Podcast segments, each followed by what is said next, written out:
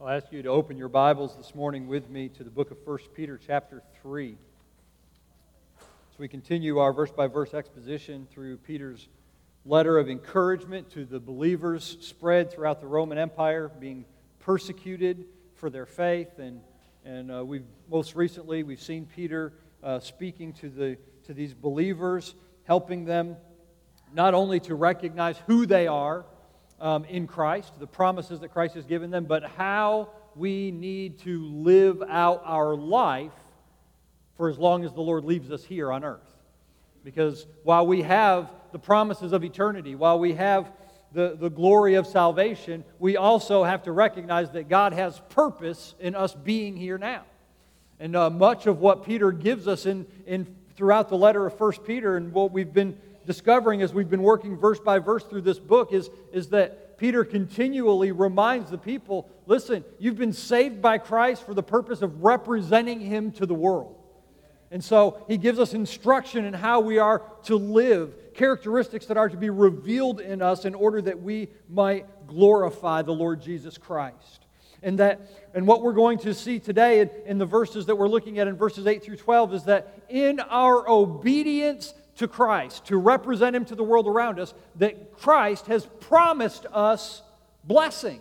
Blessing for obedience. And in fact, the title of the message this morning is The Purpose of Blessing. And it may not be exactly what you think. You hear that title, The Purpose of Blessing, and, and you might think, well, that's telling me what God wants me to do with the things that He's given me. And that's really not what we're talking about. We're really talking about the overarching purposes that God has for us as believers as we obey Him and enjoy the blessings of salvation. That's a simplified way of, of, of presenting the topic for this morning as we approach this text. And, and you know, it, it just it saddens me sometimes when we think about the blessings the Lord gives us. And, and uh, it saddens me because the first thing that we often think about is not salvation. When we think about the blessings the Lord gives us, we almost immediately begin to think about material things. We think about temporal things. We think about, we think about good things. And, and we ought to recognize that every good thing comes from God and is, and is a blessing. But we really, as followers of Christ, we need to maintain the perspective that the greatest blessing that we've ever received is our salvation in Jesus Christ. And through understanding that blessing, we can begin to understand and interpret the rest of our life and the rest of the world around us and begin to understand the promises and purposes for which we have been saved. Our life as followers of the Lord Jesus Christ is filled with purpose. God created us for his purposes. You know, that's, that, very reality is the reason why we will never know true satisfaction in this life apart from pursuing and fulfilling the purposes that God has for us. We, we cannot know true satisfaction apart from that because we were created for that very reason. So, and, and until we get to the point where we are glorifying Christ in our life, till we get to the point where we recognize what it is He wants us to do and we begin to do it, we won't really know what satisfaction really is. We're always going to be looking for something more. But in Christ, we realize that the something more is Christ Himself. And as we live pleasing to Him, we find peace and hope and encouragement and satisfaction in our souls. And this is really what this message this morning is going to be about. I want to ask you to stand with me this morning in reverence to the reading of God's holy word. 1 Peter chapter 3 verses 8 through verse number 12. To sum up, all of you be harmonious, sympathetic, brotherly, kind-hearted, and humble in spirit, not returning evil for evil or insult for insult, but giving a blessing instead, for you were called for the very purpose that you might inherit a blessing. For the one who desires life to love and see good days must keep his tongue from evil and his lips from speaking deceit. He must turn away from evil and do good. He must seek peace and pursue it. For the eyes of the Lord are toward the righteous, and his ears attend to their prayer. But the face of the Lord is against those who do evil. Father, as we come to your word this morning, we pray for open ears to hear your word, open hearts to receive your word. And we pray, Lord, for the filling of your spirit to carry out your word in us. In Jesus' name we pray. Amen. You can be seated. Now, really, the title for this message, and I believe the heart of this message really, or the heart of this text rather, comes to us out of the end of verse 9, and where Peter says, For you were called for the very purpose that you might inherit a blessing. It, the most literal Greek rendering of this says that you were called into this. That's the most literal, into this, that you might receive or that you might inherit a blessing. The, the idea of being called into this means this very thing, or as the New American Standard says, this very purpose. But notice the focus is, is not, is not into, into this, it is the, the focus is on what we were called to. We were effectually called by the grace of God into a saving relationship with Jesus Christ. We were called for the purpose of inheriting a blessing. Well, that sounds pretty good, right? We are called for the purpose of inheriting a blessing. But what is the blessing? What is it that Peter is referring to when he says that we will inherit a blessing? Is he speaking of a, a specific blessing or is he talking about blessings in general? Is he speaking of the blessing of a good name or the blessing of a good life or the ble- eternal blessings of heaven? Well, if we look at the word blessing itself, the word blessing, it comes from the Greek word eulogia, which where we get the English word eulogy from. And what's a eulogy? It's when we speak well of somebody, right? So we could say that a blessing is the idea of, of a good name or a good reputation, right? I mean, just on its face, we would say that, that it is a blessing, right, to have a good reputation. That's a blessing. We, we can earn that. Well, if you, if you continue to, to examine the, the text and, and, you, and you look and, and you say, well, that idea of a good name and a good reputation certainly is a blessing, and it fits the context with what we've been studying. I mean, we've just finished a whole series of commandments on submission as, as Peter instructs us how to live in this world. Going back to chapter 2, verse 11, he's told us that we are strangers and aliens in this world, and that we are to, to live in such a way as to be pleasing unto the Father. In fact, very specifically, um, 2.11, he says, Beloved, I urge you, as aliens and strangers, to abstain from fleshly lusts, which wage war against the soul, and keep your behavior excellent among the Gentiles, so that in the thing in which they slander you as evildoers, they may, because of your good deeds, as they observe them, glorify God in the day of visitation. And then he goes on to talk about how do we, how do, we do that? How do we live life? Well, we politically we submit to the governing authorities, right? Socially, we submit to our employers and those who we have to work with and work for. Um, in the family, we submit to the responsibilities that God has given each of us. And so so he's given us this instruction is how do we live in this world as citizens of heaven and yet residents of the current world. And that's really what this whole passage is about because he's wanting us to, to have a good name and a good reputation. So there is that, that sense of, of, of blessing being that reality. But it could also be we could also say that that Peter is referring to the blessings, just the blessings of life in general. As a matter of fact, and, and uh, when we look at, at verse, verse number, uh, verse number, I'm sorry, verse number 10 here in uh, chapter 3, he says, the one who desires life to love and see good days. You know, so, so that's, that, you know, uh, some of your translations probably say that he who desires to love life and see good things, right? That's kind of, those are the things of life, right? The temporal blessings, things that we can enjoy now. And so it's very closely related to and seems to kind of explain the, the blessing that Peter's talking about. So maybe, maybe that's the blessing he's referring to. Or maybe it is the eternal blessings of, of heaven that have awaited, that, that await us. I mean, after all, um, you know, back in chapter 1, verses 3 and 4, uh, Peter had told us that God has caused us to be born again to a living hope through the resurrection of Jesus Christ from the dead, to obtain an inheritance which is imperishable and undefiled and will not fade away, reserved in heaven for you.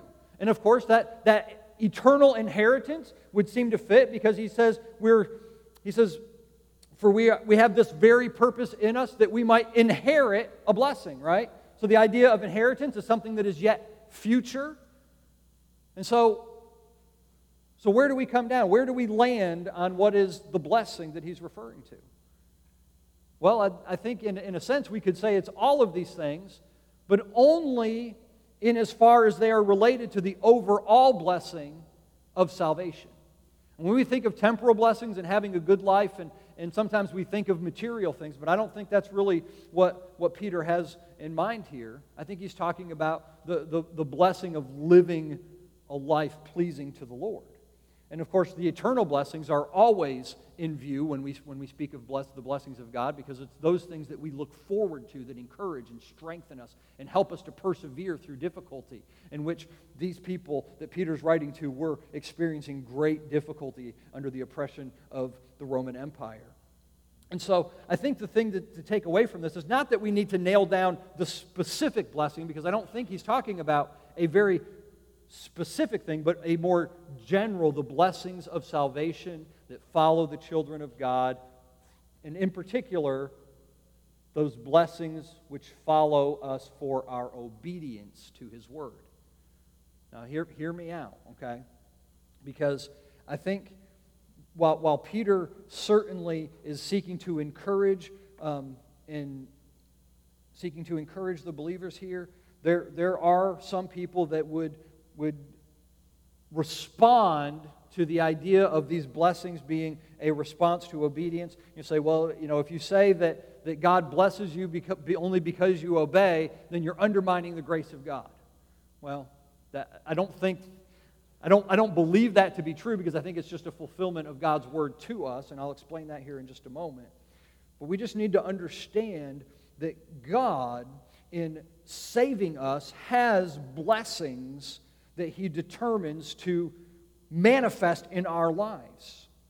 So, so as we look at the, the blessings that, that God has promised to us, we think about the blessing of provision, the blessing of perseverance in trials, the blessing of the Holy Spirit that is given to us as believers to comfort, guide, and teach us. It is the blessing of seeing others come to faith in Christ through our witness. All of these things are blessings that we enjoy as we obey God's word. And while, while Peter is, is, like I said, he's trying to encourage believers and he's trying to speak to them of the abundance of God's blessings. And I think just from what we've already spoken of, you can see there is an abundance of God's blessings towards his children, which he desires for us. You know, the scripture is full of not only of the, the revealing of God's blessings towards us, but also the revealing of God's purposes for us. And that's what we're going to be talking about this morning. But I just want to back up. You know, we have in, in Scripture in Romans 8 29, we read of the purpose of conformity. As Christ has predestined us to conform us into the image of Christ, that he might be the firstborn among many brethren. That is, he makes he purposes to make us like Jesus so others might see Jesus through us and come to know him. And then earlier in this letter, in chapter 2, in verse 21, it says that we have been called for the purpose of enduring and for perseverance, following the example of Christ's endurance as he endured for our benefit. And now we are told that we are saved for the purpose of inheriting a blessing. And while all of these purposes are stated differently, they all have one thing in common. They are all given to us in order that we might magnify the faithfulness of Christ. Our purpose is to glorify the Lord Jesus Christ. His blessings, both received and those that are promised, are given to us so that He will be exalted. They're given to us to magnify His name. We've already said that, that, that uh, Peter has reminded us that because we're strangers and aliens, that we need to act in a way so that others will come to glorify God when Christ returns. That is the purpose for which God has saved us. That is, and the purpose of his blessing is to remind us that he has promised to us goodness and grace in response to our obedience. And so he starts off in verse number 9 or in verse number 8 and he says to sum up. Uh, your, your translation may say finally. It's actually probably a more accurate translation um, from, the, from the Greek word telos there, which means the, the, to be the end. And, uh, but Peter wasn't ending the letter. I mean, he's only about halfway through what he's saying. But he was ending a particular area of discussion and this exhortation to live with a purpose, to live with the purpose of persevering in order that Christ might be exalted and that we might receive the blessings of obedience, both the blessings that we receive in this world and those that we will receive in the world to come. So in verses 8 and 9, then, we are given the parameters of the blessing. And in verses 10 through 12, we are given the promise of the blessing, as Peter quotes from Psalm 34, verses 12 through 16. So this morning we're just going to focus on the parameters of the blessing as we as we speak about this the purpose of the inherited blessing for which God has promised to us and God has purposed for us. So let's look again at verses 8 and 9. He says to sum up all of you be harmonious, sympathetic, brotherly, kind-hearted and humble in spirit, not returning evil for evil or insult for insult, but giving a blessing instead for you were called for the very purpose that you might inherit a blessing. So, as Peter continues to give instruction to the, to the believers um, there and, and, and to us, he wants to give the, this final exhortation in how to earn a good reputation that honors Christ and influences those around us so that we might experience the blessings of salvation. Now, as I said, there are some that would say, you know, you're, well, you know, if you say that, that uh, blessings are the result of obedience, then you're undermining God's grace. But, in this, but I don't really think that to be the case for several reasons. One, because God has said throughout His Word that if we obey, He's going to bless us. Okay? I mean, He's just, He just tells us that over and over again. In James 1.25, um, the Bible says, it says, one who looks intently at the perfect law, the law of liberty, and abides by it, not having become a forgetful hearer, but an effectual doer, this man will be blessed in what he does. So we see that blessing follows obedience. Jesus said in John 13, 17, If you know these things, you are blessed if you do them. Blessing follows obedience. You see, salvation itself is not earned. it is the grace of God toward us who are, who are sinners, who are guilty before a holy God, and God, in His goodness, forgives us and cleanses us and helps us to recognize who He is and who we are. And then He brings us to the throne of grace in order to cleanse us and to, and to make us His children. And that is purely grace. There's nothing we can do to earn that. We can't earn that. And so we talk about that being grace. But what about the blessings of God that follow the grace of salvation? Well, those aren't, those really, if you think about it, those aren't earned in the sense if we think about earning, because our obedience doesn't obligate God to do anything specific for us. We don't earn it in the sense that God says, well, you know what, if you obey me in this area, then I'm going to give you a new car. Or if you obey me in this area, then I'm going to get you a new wardrobe. Or if you obey me in this area, I'm going to give you a new job. I mean, God doesn't do that. He doesn't give us the, the specifics of how He's going to bless us. The blessing is totally within His power and is totally within His choice to bless us as He sees fit, although He will always honor His word. And His word says, I will bless you. Now, as a parent, I have certain expectations for my children, right?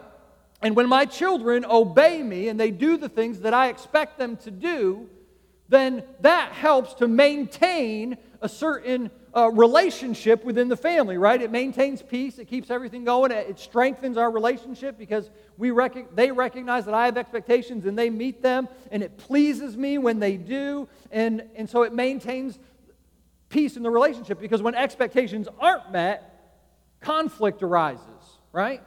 So conflict arises when, when there's disobedience, but obedience maintains peace. Well, peace is a blessing. Now, if I decide because my children have been exceptionally good that I want to take them out for ice cream, right? And I may even tell them, you know, well, you've earned it.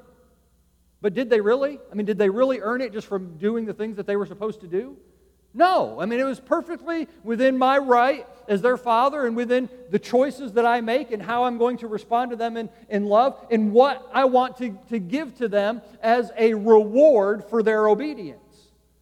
I didn't have to take them out for ice cream, but I did it because I love them, and, it, and that's, that's grace. That, that's, that's a blessing on them for that. And that's how it is with our Heavenly Father. We maintain our relationship through obedience. We, by disobedience, we can forfeit blessing. We don't ever forfeit the relationship. The relationship is intact, the relationship is preserved through the power of God. But we can forfeit blessing through disobedience. But when we obey, we maintain peace with our God and Father and Lord Jesus Christ, and, and that is a blessing. And when God gives us greater things in our life because we've honored Him, that is a blessing. It is just grace upon grace.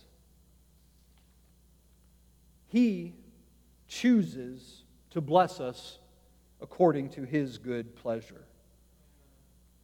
But even in the assurance of blessing, God does not guarantee us that we won't suffer. Sometimes I think we, we tend to think that, well, if God's blessing us, that means everything's going to be good. Well, that's not what God has promised. He didn't say everything's going to be good. He says, if you obey me, I'll bless you, which means when you experience difficulty, when you experience suffering, and when you're struggling through life, that if you continue to obey God, that He's going to bless you in the midst of your suffering. That He's going to be there. He's going to encourage you. He's going to strengthen you. He's going to give you perseverance. You're going to, he's going to manifest His presence and a power in such a way that you know He is present in your life. And that is a blessing. When you're in the midst of suffering and you know that God is with you, there's no greater blessing than that, no greater comfort. And so, in, in disobedience, we forfeit blessings, but in obedience, we preserve them. And so Peter sets out to remind us of some ways that we can honor the Lord and enjoy the blessings of obedience. Now, he's very careful about the words that he chooses in this passage. It's very interesting. When you look at verse 8 and you look at the words that he, that he gives us here and how we're to follow Christ and how we're to represent him, four out of the five words are only used here in the New Testament. It's the only place they occur. And the, and the fifth and one and the other word is only used one other time. So Peter is not just he's not just throwing out platitudes here. He's not just he's not just throwing stuff out there. He's being very careful in the way that he instructs us in how we are to honor the Lord and enjoy the blessings of obedience. And so first he says that we should be harmonious. It, it, this is a compound word in the Greek, and it, it, comes up with two words one meaning the same, and the other one meaning uh, mind or thinking. We are to be of the same thinking, of the same mind. We are to be like minded as believers. Right? And I, and I threw that in there as believers because you can't be like minded as unbelievers. If you're like minded as an unbeliever, then maybe you're not a believer. Um, I, I, would, in fact, I think, I really believe that, that verse 8 in particular and verse 9 in, in part are actually instructions um, specifically related to the body of Christ. This is Peter's encouragement to unity within the body as he instructs us to be like minded.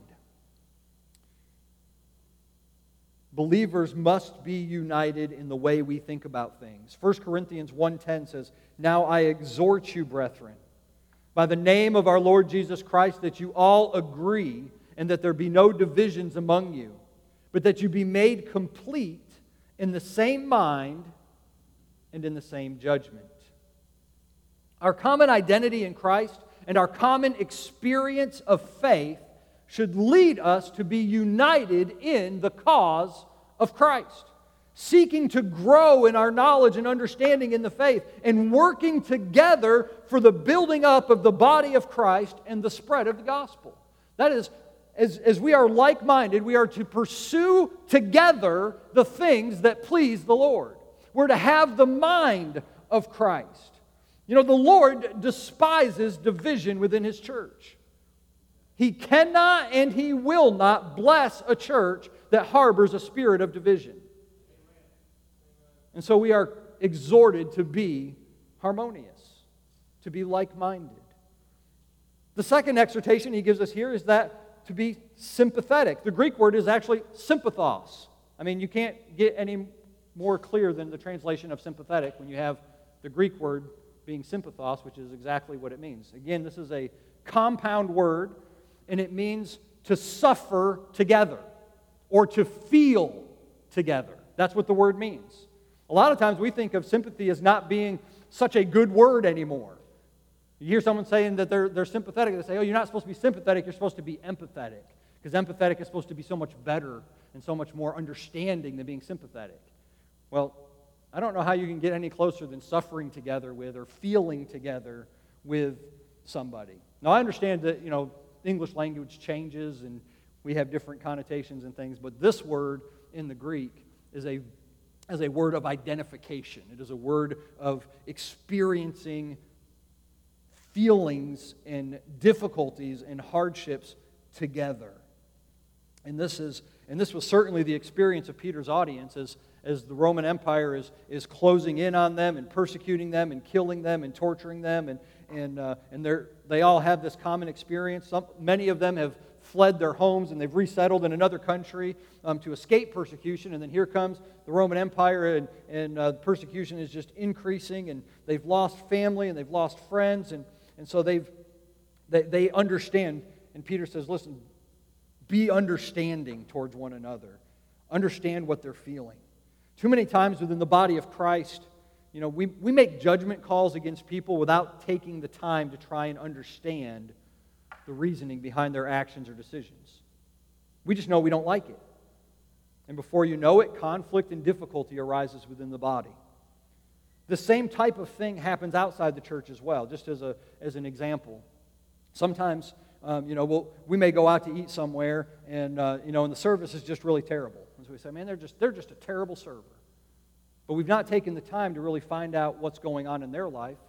They, they may be suffering loss. They may be suffering anxiety. They may, they may have some kind of difficulty that they're, that they're dealing with that is really making it difficult for them to even be at work that day. And they're doing the best they can to be there, but they're so distracted and they're so distraught that they're just not really doing a good job. But it's because they're, they're broken and they're hurting. And yet, we just think, oh, they're just lazy, they're just incompetent. I just can't believe I had to wait 10 minutes for my sweet tea. And, and we just we make these judgment calls against them. And, there, and there's really little repercussions for those judgment calls because, you know, we're probably not going to see that person at least very often in the near future. But think about when those same types of things happen within the body of Christ. And we see these people week after week after week, and, and we've made judgment calls against them because they've done something that's offended us, and we've not taken the time to talk to them and figure out what's going on in their life. We've not taken the time to try and understand things from their perspective. We've not taken the, t- and, and so what happens is this negativity erupts gossip begins to spread.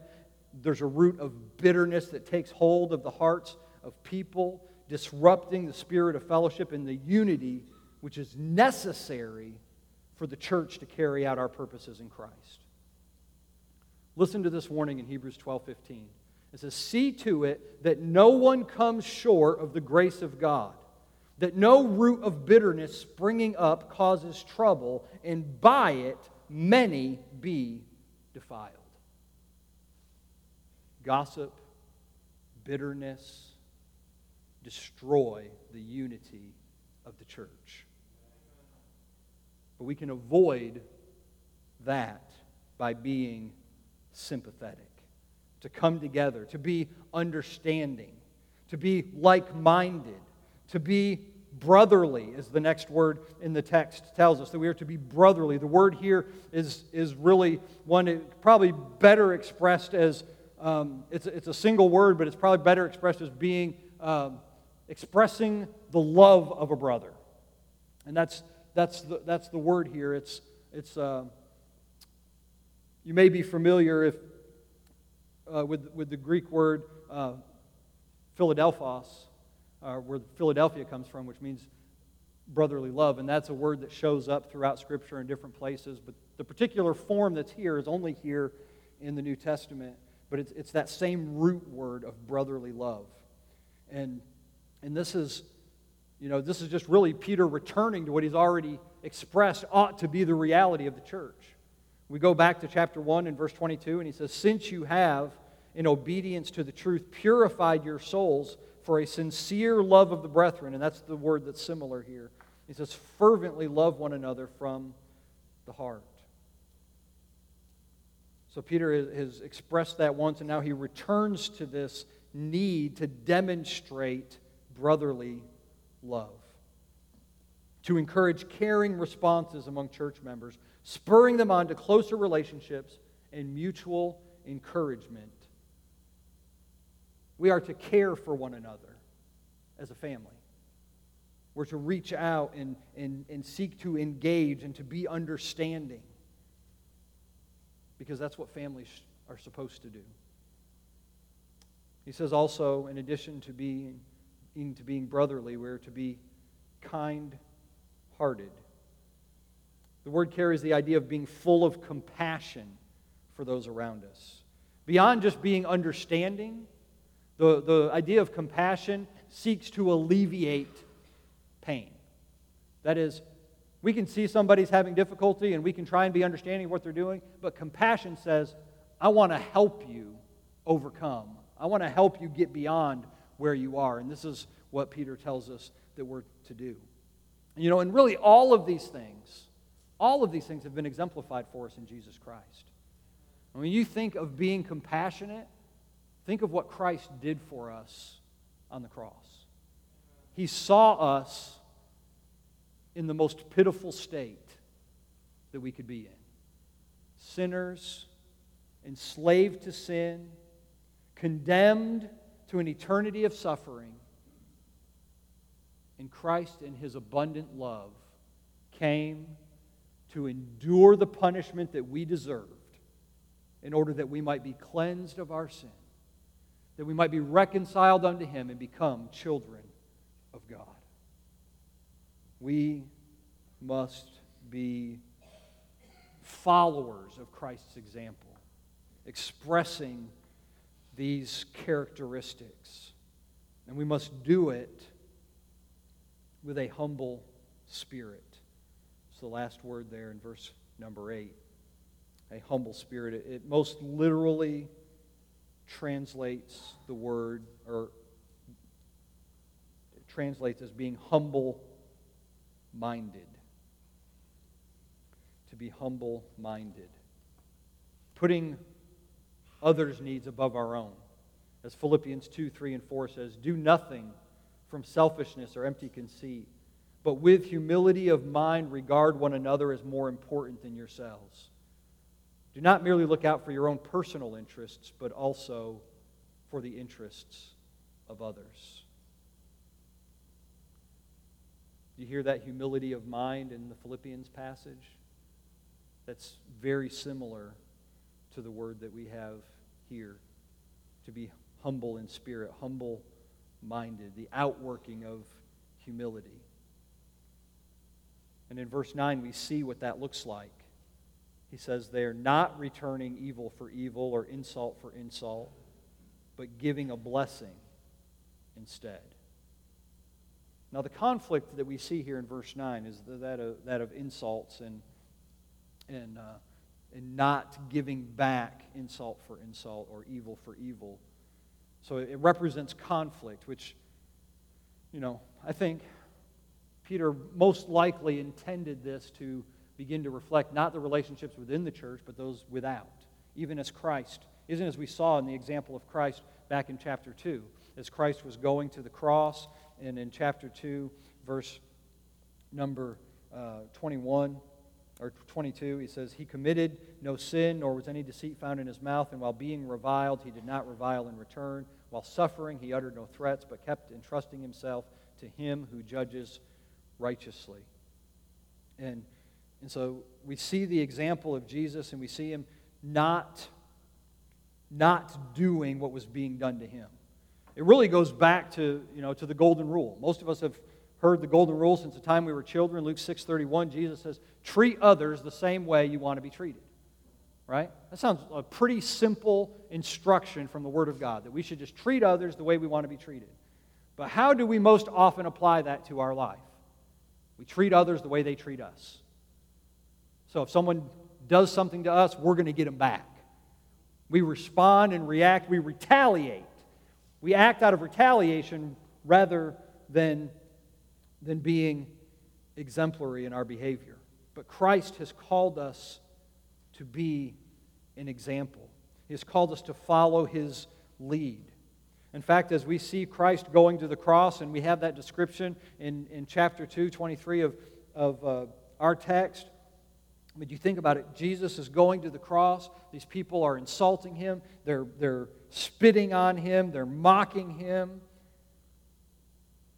And Jesus looks around and he knows he's going because of their sin. He's going so that they can be forgiven. And he prays as he's going, forgive them. Forgive them. Because they don't know what they're doing.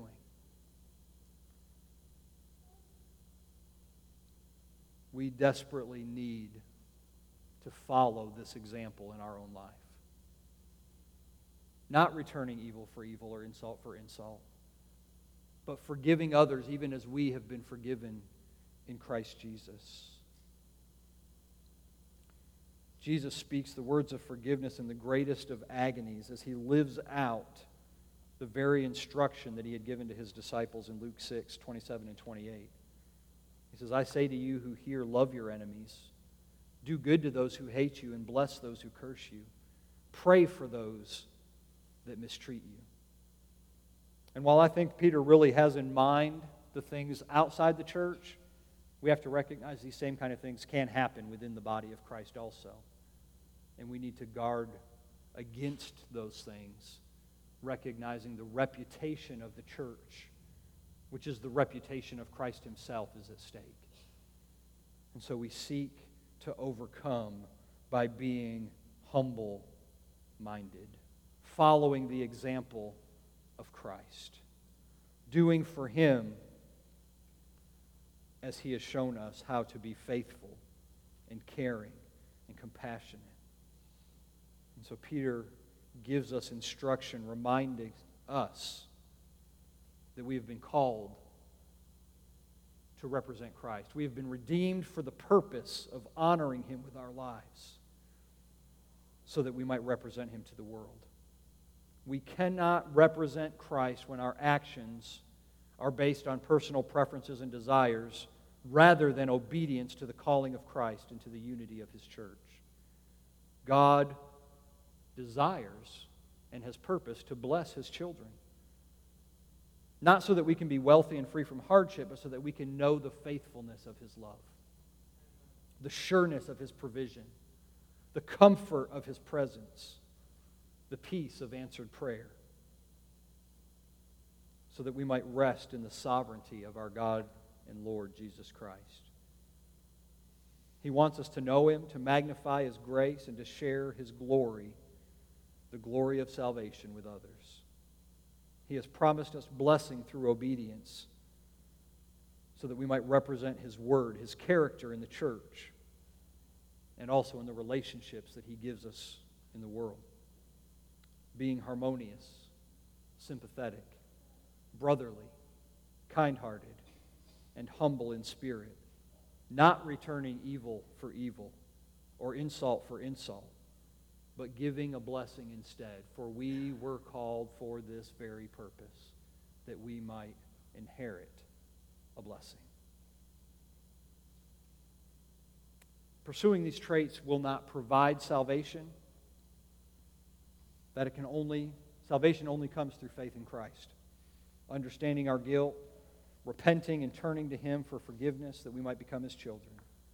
But in our relationship to Christ, we must understand that we have been tasked with the privilege of representing Him to the world. And that's where these traits come in. And by pursuing them, we demonstrate our commitment to honor Christ with our lives, and we receive the blessing, the blessings of salvation. Just as Christ has purposed to conform us to his in his image, which are reflected in these characteristics, he has also purposed to bless us in our obedience. We're not going to reflect these characteristics perfectly, but we ought to seek to reflect them consistently. We ought to seek to honor him by pursuing this reality, understanding that a heart that desires to honor Christ is a heart that Christ will strengthen in order for obedience. I want, I want to say that to you again. A heart that desires to honor Christ through obedience is a heart that will be strengthened by Christ for obedience. He wants this to be the reality of our life. He wants us to be the reflection. And He gives us the strength to carry it out as we rely on Him. That's, that's the beauty and the joy of having a relationship with Jesus Christ. He doesn't just give us a bunch of rules to follow and just say, you know what, do the best you can, and when you mess up, I'm going to get you. That's not, that's not what He does. He says, listen, I understand your weaknesses, and I'm here to help you. Trust in me, and I will walk with you. Pursue obedience to my word, and I will strengthen you. He, that's his grace, and that's the beauty of having a relationship with him, is that we can trust him to carry out his promises and his purposes in our life. I don't know where you are in your walk this morning. I don't know what the Lord's been doing in your life or, or how this message may impact you this morning, but, I, but we all need to be reminded that Christ has promised us blessing for obedience and that He desires to encourage us in our obedience so that we might glorify Him. Where is your heart this morning? Are you desiring to obey Him, to reflect His glory? Do you even care? We're going to have an invitation now, and I just want you to reflect on your own walk with Christ and how has His Word impacted you on a daily basis? How has His Word strengthened you? Or has it? If you need to come to saving faith in Christ, if you need to give your life to Him, He's ready to receive you. Or if you just recognize this morning that you're, you're not where you want to be, you can pray and ask Him, and He's, he's going to help you get there. Or maybe, maybe, you, maybe you've been doing a good job. Maybe you've been walking in obedience and you're reflecting these, and, you, and you're not doing it perfectly, but you're doing it consistently. Praise the Lord. But don't become proud. Understand it's only by His grace that we persevere. Let's stand together as we pray. Heavenly Father, we thank you so much for your word and for your truth. We thank you for the love that has been expressed to us. We thank you, Lord, for saving us, and we thank you for the promises of your word. We thank you that you have purposed that we might inherit a blessing from you when we honor you with our lives. Lord, I pray that for every person within the sound of my voice, Lord, that they would take an inventory of their own heart and that they would desire to follow you in obedience, that you might be glorified above all.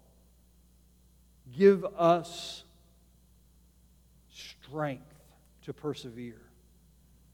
Give us hope in your love give us the ability to obey consistently for the glory of your name. And it's in that name we pray. Amen. Jim's